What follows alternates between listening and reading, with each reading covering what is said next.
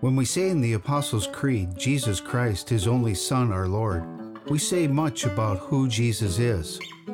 We should say, for clarity, that Jesus is the Christ because the words Jesus Christ combine a proper name and title.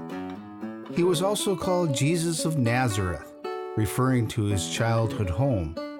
There really isn't much room to doubt that the man Jesus of Nazareth existed. Saying this man was fully man and fully God does have implications for us. Calling him the Christ is filled with theological implications as well. Join pastors Kirk Sexton and Bruce Johnson as we discuss the Jesus of history, God's only Son and our Lord. Welcome to the Full Day Podcast. I'm Pastor Kirk Sexton, and with me is my good friend and colleague, Pastor Bruce Johnson. Darn fine to see you again, Kirk. It's good to be back home in sunny Arizona. You were off to Minnesota for a few days. And I had lovely weather, so I have no complaints. Okay. Well, good to be back in the saddle with you today. Yeah. So uh, you were involved in the, what do we call that group that looks at the the sermon study group, I suppose. Yeah, you were involved in this sermon study group, and was that helpful to you? It, it was. You know, there was a controversy. We are dealing today with that section of the Apostles' Creed that says, "And in Jesus Christ, His only Son, our Lord, who was conceived by the Holy Spirit, born of the Virgin Mary." So that's a really big uh, collection of topics to go into. What does it mean for Jesus to be fully God? What does it mean to for him to be fully human. And the virgin birth, uh, that's a question for some people, some of our listeners, I'm sure. So uh, when we looked at that on Tuesday morning, we had all the pastors around. Um, Pastor Steve made a audible call and he said, "Hey, let's uh, change the text that we're looking at. Let's look at the great Christological passage from Colossians chapter one." So he preached on that this past Sunday. Pastor Jackie at South Scottsdale Presbyterian Church preached on that same passage from Colossians chapter 1. And Pastor Clint at the Midtown Presbyterian Church, he took different verses from the birth narratives mm. in the Gospel of Luke. So, uh, you know, two chapters on Jesus being born in the Gospel of Luke, but different sections of that to try to illuminate what it means for Jesus uh, to be the Son of God. Mm uh, conceived by the Holy Spirit and born of the Virgin Mary. So, a lot. I, am not sure how we're going to get through this well, episode. It's, well, it's going to be. Uh, well, we'll just do the best we can. It's a, again, it's a very large subject and a large topic. Let's begin by looking at the text that preached. Uh, well, Steve preached on and Jackie preached on. Right. I remember translating this from the Greek when I was in college, and our Greek professor wanted to make sure that we had a chance to go get into this because it's such an important portion of Scripture. Uh, do you want me to read that, Kirk? I would. Thank you. This is uh, a description of Jesus Christ. He is the image of the invisible God, the firstborn of all creation. For in him all things in heaven and on earth were created, things visible and invisible whether thrones or dominions or rulers or powers, all things have been created through him and for him. His before all things, and in him all things hold together. He is the head of the body, the church. He is the beginning, the firstborn from the dead, so that he might come to have first place in everything.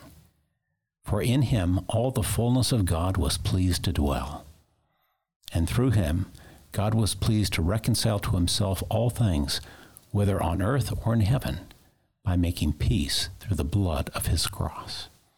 Now, what translation did you have there? I think that is the New Revised Standard Version translation.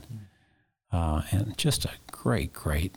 I mean, you, you think of so many phrases that have been lifted up from Colossians chapter 1 and put into great hymns of faith or praise songs just a lot to, to dwell on. Uh, you can pray through that as a um, prayer of praise to God and to uh, God the Son, Jesus Christ, and for all that He is.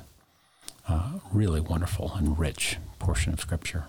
Now, you mentioned in our pre meeting that Ephesians has a parallel to that? Yes, this is Ephesians chapter 1, and let me read that too. This is from verses 3 through 10. Praise be to the God and Father of our Lord Jesus Christ, who has blessed us in the heavenly realms with every spiritual blessing in Christ. For he chose us in him before the creation of the world to be holy and blameless in his sight. In love, he predestined us for adoption to sonship through Jesus Christ, in accordance with his pleasure and will, to the praise of his glorious grace, which he has freely given to us in the one he loves. In him we have redemption through his blood, the forgiveness of sins, in accordance with the riches of God's grace that he lavished on us, with all wisdom and understanding he made known to us the mystery of his will according to his good pleasure, which he purposed in Christ, to be put in effect when the times reached their fulfillment, to bring unity to all things in heaven and on earth under Christ. That's a beautiful text, too. And it speaks of that idea we had in our last podcast about adoption. Yes, uh, adoption, that's why I use the, the adoption as sons. That is, uh, in that legal context back 2,000 years ago, it was sons that were able to inherit. And in most situations, uh, daughters were not. So uh, that's why it's using that and meant that we're heirs mm. through Christ. Uh, Do you remember in your exegesis when you did that? I know that was way back in a few years ago, back yeah. when I was in college, right? But do you remember any particular words or things that were either difficult to translate or or especially important? Well, when he goes through that list, when Paul does of uh, what, where is it? All the different powers and whatnot, whether um, thrones or dominions or rulers. rulers or powers. So it's that last phrase, powers, which is used in uh, Greek uh, in the later centuries to talk about angelic powers. I guess in Hellenistic Greek it's used that way. So that was an insight for me. He's talking about both the uh, human institutions we know about and then uh, things in heaven, powers that we know about. Uh, so I think that was helpful, uh, understanding that. Well, Bruce, we talked um, about in our little pre meeting that, you know, maybe some people are struggling with the phrase the virgin birth, but you said that wasn't really a concern of the early church. No, you, hear that um, in the 20th century, 21st century. People say, well, gosh, that, was Christ really born of a virgin? Does that make sense? Uh, I think that's the rise of you know kind of scientific thought and, and what can be proven and demonstrated and all, all that approach to knowledge. But that's not the concern of the early Christians. The early Christians were more concerned about showing that Jesus was both fully God and fully human. Mm-hmm. And when you get to the early discussions uh, after the New Testament, uh, trying to figure out what the theology of Christianity, what's true, uh, that's the center of things. There was this controversy about whether Jesus was fully human mm-hmm. for some people, and then for others, was Jesus fully God, mm-hmm. or just kind of a uh, semi godlike? Right, or the Gnostic belief that Jesus only appeared to be a human. Exactly. So taking it kind of the other way. So you have some uh, beginning to um, statements to address that controversy in the Nicene Creed. So the Nicene Creed is from the third century. And when we look at that parallel section in the Nicene Creed, comparing it to the Apostles' Creed, uh, this is what we have there. We believe in one Lord, Jesus Christ, the only Son of God, eternally begotten of the Father, God of God, light of light, true God from true God, begotten, not made, being of one being with the Father. Through him all things were made. For us and for our salvation, he came down from heaven, was incarnate of the Holy Spirit and the Virgin Mary, and became truly human. Mm-hmm. So that reflects that concern. You have to say Jesus was both fully God. Um, everything that we mean by God, that's what Jesus was. And everything that we mean by human, That's what Jesus was as well. Now, Bruce, why do you think? Well, I know you know. Bruce, tell us why it's so important that he be truly human. So that he could be the perfect go between between ourselves and God the Father. He needs to uh, be something unique. Has to also be unique as a human being without sin, so that he could pay the price for our our mistakes, our faults. The perfect lamb. The perfect lamb, and somebody that really gets us. Jesus gets us. He suffered. He he was tempted just like us, but without sinning. And he went through all, all those things that, that we experienced, you know, growing up, you know, falling down, bruising his knee, knees, all those things. Mm-hmm. He knew what it like, was like to uh, eat with friends. He knew what it was like for friends to be faithful and for friends to uh, not be faithful to him. You know, the full range of human experiences. Mm. Uh, and I think that's important, especially when we come to rough patches in our lives where it's hard. You know, life can be very hard. And understand that Jesus understands adversity. God understands adversity. Uh, and it's a, a, wonderful thing that we have uh, following Jesus, the God who gets us. Now, the early church was battling heresies. We, we mentioned that in our first podcast. We talked about why this creed was came about. It was to combat some heresies that were uh, beginning to spring up. And so, as we began to develop our Christology, we had some differing opinions about this Jesus and, and who he was and his makeup. Um, the creeds, I think, do a good job of making us understand he's fully God, fully human, the God man. But that wasn't everybody's views, right? No, you had the Nestorians. They tried to uh, separate the divine nature of Christ from his human nature. And we had the Monophysites that uh, tried to limit Jesus as solely divine, but not really human. Uh, so uh, some of the statements of the early creeds are addressing those two heresies in particular. It really all came to a head in the 5th century AD with the Council of Chalcedon. So they came up with some very clear language. Um, uh, let me read a portion of that Creed of Chalcedon to you. We then, following the Holy Fathers, with all with one consent, teach people to confess one and the same Son, our Lord Jesus Christ, the same perfect in Godhead and also perfect in manhood, truly God, truly human.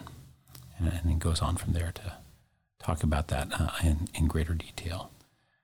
Um, unfortunately, with the Creed of Chalcedon, uh, leading up to that, there was a lot of misunderstanding, and part of it was the a translation of words between Latin and Greek, and a lot of misunderstanding between churches in the West and the Middle Eastern churches.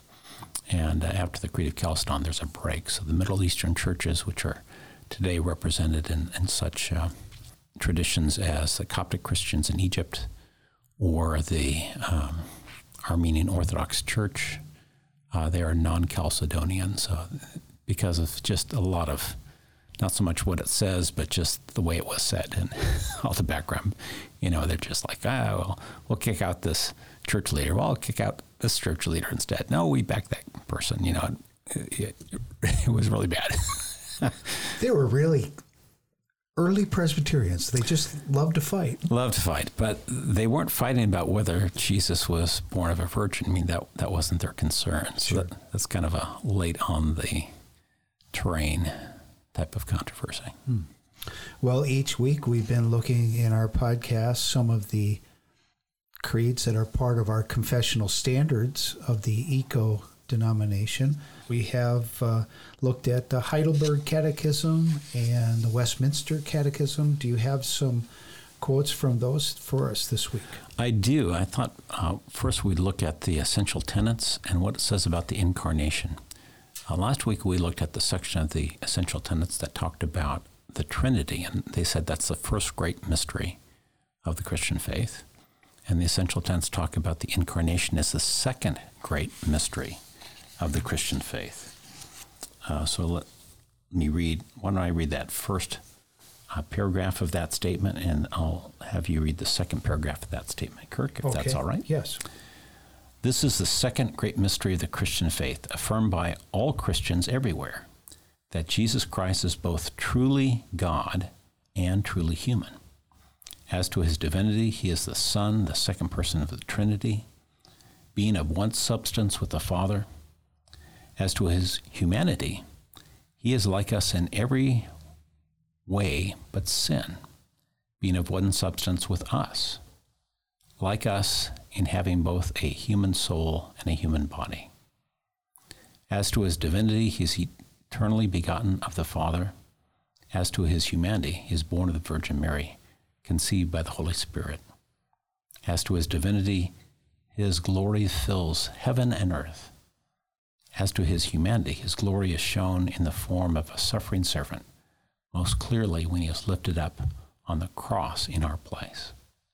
Very, very well written. Isn't and that? very uh, precise language. Again, they have some good, uh, good work here Yeah. on this. The second paragraph is We confess the mystery of his two natures, divine and human, in one person. We reject any understanding of the communication of attributes that must result in a blending of the two natures, such that Jesus Christ is neither truly God nor truly human.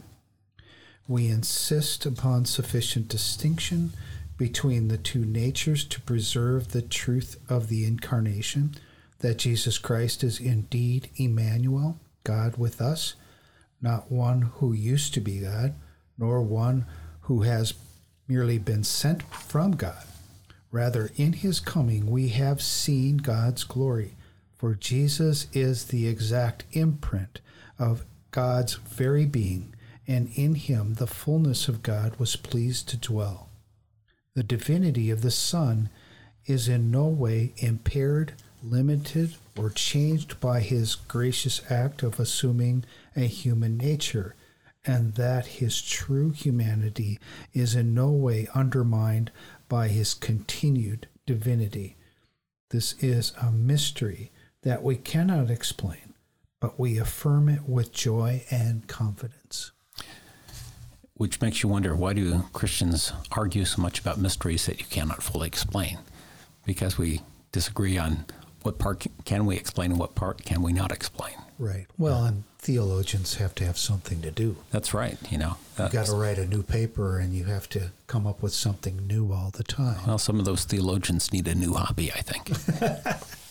That's right.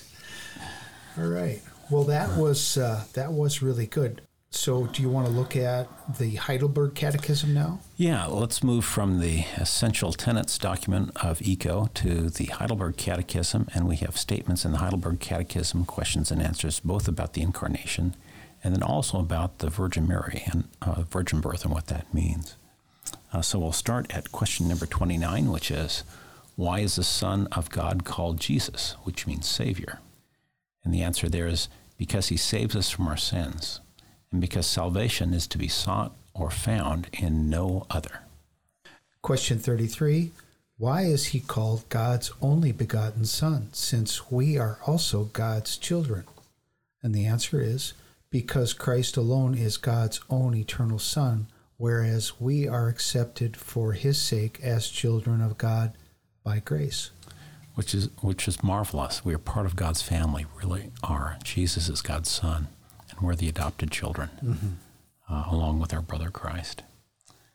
The next question, question thirty-four, says, "Why do you call him our Lord?" And the answer, because not with gold or silver, but at the cost of his own blood, he has redeemed us, body and soul, from sin and all the dominion of the devil, and has bought us for his very own. That's how precious we are uh, in the eyes of Christ.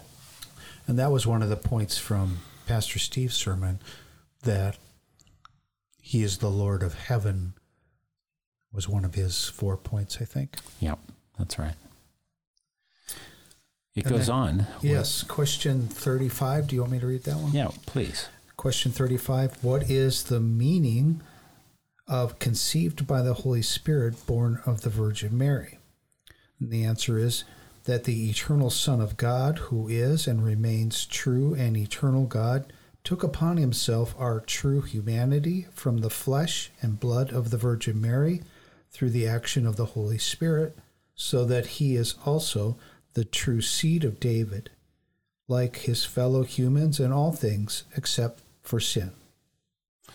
And then the very next question is kind of so what? Mm. Why does any of this matter? And the question is phrased this way What benefit do you receive from the holy conception and birth of Christ? And the answer is that he is our mediator, and that in God's sight, he covers over with his innocence and perfect holiness the sinfulness in which I have been conceived. In other words, um, any any barrier that we have to access to God, to being loved by God, being accepted by God, all that has covered by Christ. Um, so fantastic. It, it, it's not just a kind of a theory or a fine point of theology. It says the, this stuff matters in terms of our belief that we are really loved by God and accepted by God, that God's grace is a real thing uh, that benefits us day by day. And you decided to mix it up a little bit. I see you have the uh, Theological Declaration of Barmen instead of the Westminster, or do you have Westminster too? No, uh, I thought this is a great time for us to expand a little bit to look at other theological uh, statements. And the Theological Statement of Bar- Barmen is from the 20th century and was written by Christian Lutherans and Christian Reformed Christians, you know, uh, or Presbyterians were part of the, that Reform group as a response to the Nazi Party taking over the uh, government of Germany. So the Theological Declaration of Barmen, uh, it's written in a very particular way. It goes through several different points. It will have a quotation from Scripture, and then something that they agree to is true. Here's what we believe. And then they say something that's untrue. So here's the first point of several points that are laid out in the Theological Declaration of Barmen. The quotations are from uh, John chapter 14, verse 6, and John chapter 10, verses 1 and 9. I am the way and the truth and the life. No one comes to the Father except through me. Truly, truly, I say to you, he who does not enter the sheepfold by the door, but climbs in by another way, that man is a thief and a robber. I am the door. If anyone enters by me, he will be saved. Then goes on the, the statement that's true, and then what they reject is false doctrine. Jesus Christ, as he has attested for us in Holy Scripture, is the one Word of God which we have to hear and which we have to trust and obey in life and in death.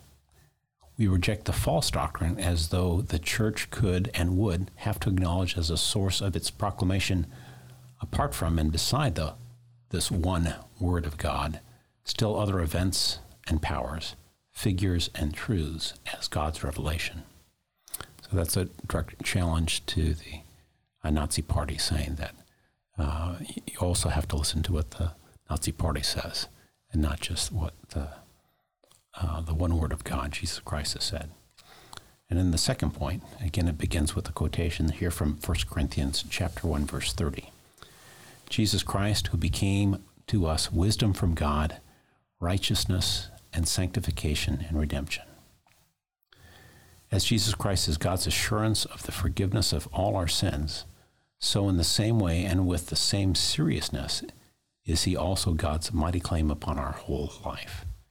Through him befalls us a joyful deliverance from the godless fetters of this world for a free, grateful service to his creatures we reject the false doctrine as though there were areas of our life in which we could or would not belong to Jesus Christ, but to other lords, areas in which we would not need justification and sanctification through Him.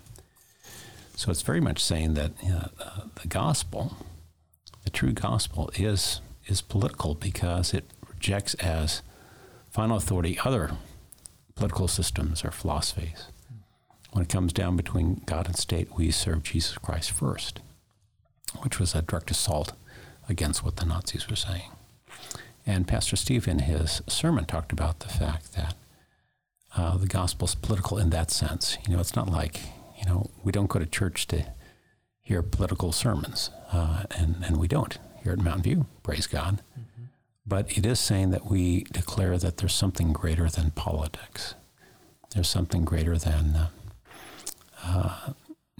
national pride, and that's our Lord and Savior Jesus Christ. He is truly Lord of Lords and King of Kings. Mm. So that's, great. That's great. Yeah, great thing for us to remember. Well, each week in our new series on the Apostles' Creed, we've been learning a little bit about the apostles. Who do we have this week? We have the Apostle Andrew, and he was uh, one of the 12. He was the brother of Peter. He's most famous for that. And because of that, he was a fisherman by trade, just like Peter was. And it's Andrew that convinces Peter to come and follow Jesus. Mm-hmm. Uh, uh, we read in John chapter 1 Andrew, Simon Peter's brother, was one of the two who heard what John, that is John the Baptist, had said about Jesus mm-hmm. and who had followed Jesus. The first thing Andrew did was to find his brother Simon and tell him, We have found the Messiah, that is the Christ. He brought him to Jesus. Uh, Andrew was the patron saint of Scotland and several other countries, including the Ukraine, um, because Presbyterian tradition uh, is rooted in Scotland uh, very much. Uh, we have the St. Andrew's Cross that's incorporated not only in, into the Scottish flag, but into the seal of the Presbyterian Church of Scotland, which is interesting. And that is a X shaped cross. Uh, so not like a T, but like an X. And the thought is from tradition that uh, St. Andrew was martyred for the faith on a cross shaped like that, a cross like an X instead of a T. Interesting. Yeah. You know, we also say a little bit about uh, archaeology in this podcast, and I want to talk about the Nazareth inscription. Have you ever heard of the Nazareth inscription, Kirk? I don't think I have. So, this is a description. Uh, sometimes we get archaeological artifacts on the antique market. And this is an example of something was found on the or bought on the antique market in the late 1800s by a French collector, and it's now in the Louvre Museum in Paris. So next time you're in the Louvre, you uh, might say, well, maybe I can find the Nazareth inscription there. You know what? I probably walked by it because uh, I was in there, and my my wife was so frustrated with me from the previous day visiting the Vatican Museum. Are you somebody that always reads all the little I have plaques? To, I have to read all of them. You read all of them, right? I do. And then Shelley, she just was dragging me through the through, through the Louvre.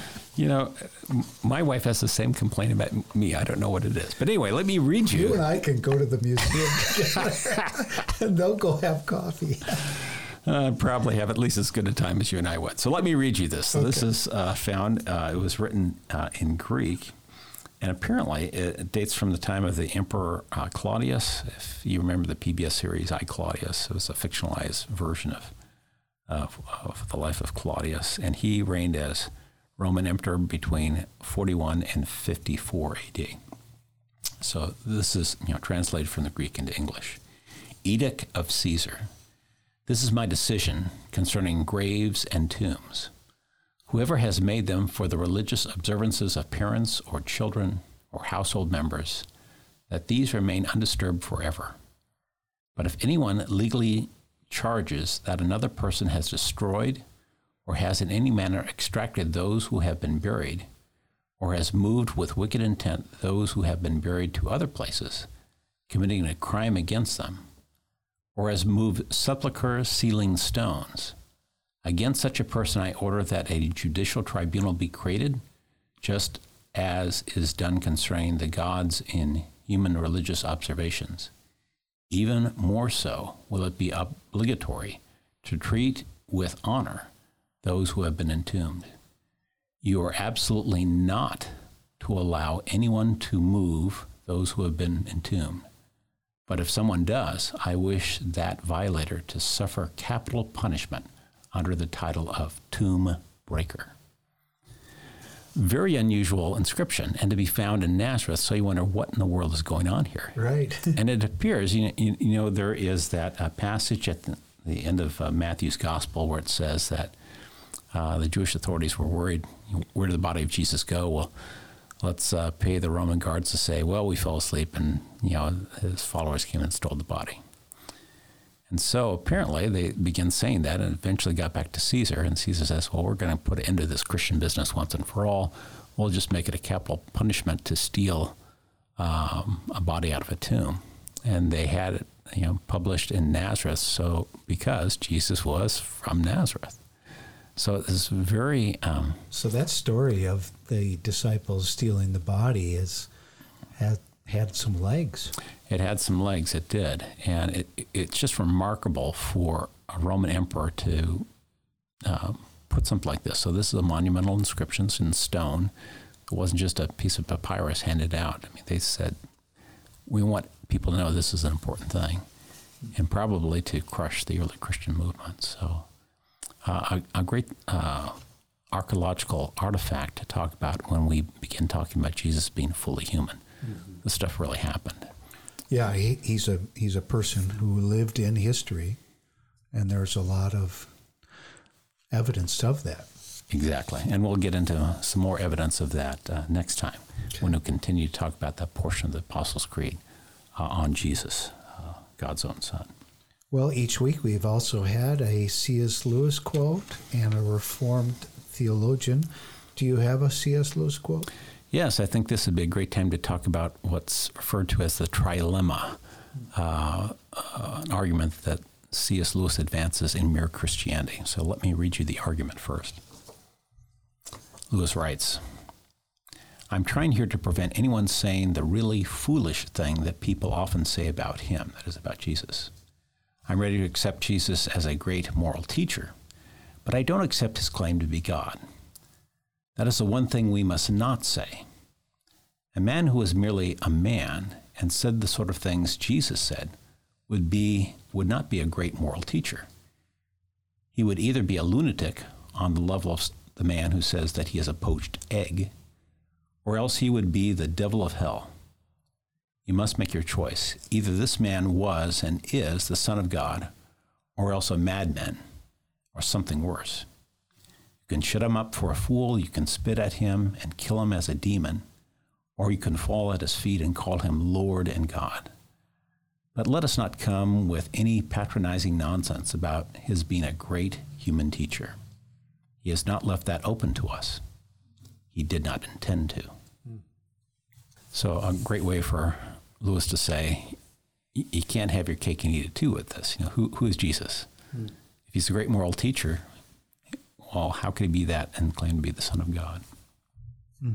Well, I have a quote from our Reformed uh, speakers, and again, I'm going to stick with uh, J.I. Packer. Good. You not only have the quote, you're going to share it with us. I'm going to share it with you, yes. And uh, he says this uh, again in his book called Growing in Christ. He says, This claim is central to the layout of the creed. I never thought about the layout of the creed before, but he says, hmm. For the long section on Jesus Christ stands between the two shorter sections on the Father and the Spirit, and it is central to the faith of the creed. For we could not know about the Trinity or salvation or resurrection and life everlasting apart from Jesus Christ. It was Jesus Christ in his redemption of all God's people who was the revealer of all these truths. That's marvelous. So the creed structure, you know, Jesus is supposed to be central in our lives and here he is, he's central. I thought that was pretty pretty cool to look at the creed and its structure. That that Christ is the center there too. You know, when you're excited about a topic, you you talk about it. Uh, you, you hear that in the voice of uh, young people when they've discovered something they want to pursue in college or a career that gets them excited, or maybe about uh, a new relationship in their lives. They want to talk to you about that. And here, the Apostles' Creed uh, those who have gone before us, early Christians, they want to talk about Jesus. Uh, and that's a great thing to remember. Right. And then I had from R.C. Sproul's book, Renewing Your Mind Basic Christian Beliefs You Need to Know, from R.C. Sproul. He said the overarching theme of the New Testament is not the birth of a baby, but the incarnation of God. The Christian faith stands or falls with the incarnation. Indeed, it does. Uh, that great mystery, and yet uh, something that's so foundational. If God hasn't become one of us in Jesus Christ, well, game over. Right. But it's not game over. We believe that with all our hearts. That's a good good place to end, I think. Well, Kirk, I think I closed in prayer last time. Do you want to close in prayer this time? Did you? I thought I closed in prayer last oh, time. Oh, well, would you close in prayer anyway this time? sure. Uh, Lord God, we give you thanks and praise for uh, this time together, and we thank you for the the fact that that you loved us so much uh, that you decided to to come down and to be among us, uh, to empty yourself, as it says in Philippians, of your glory and of to become man and to uh, become for us the way and the truth and the life. Lord, we thank you for for that truth and we thank you for that love that provided a way for us to be saved. All these things we pray in the name of Jesus, our Lord and Savior. Amen. Thank you, Kirk. Thank you, Bruce.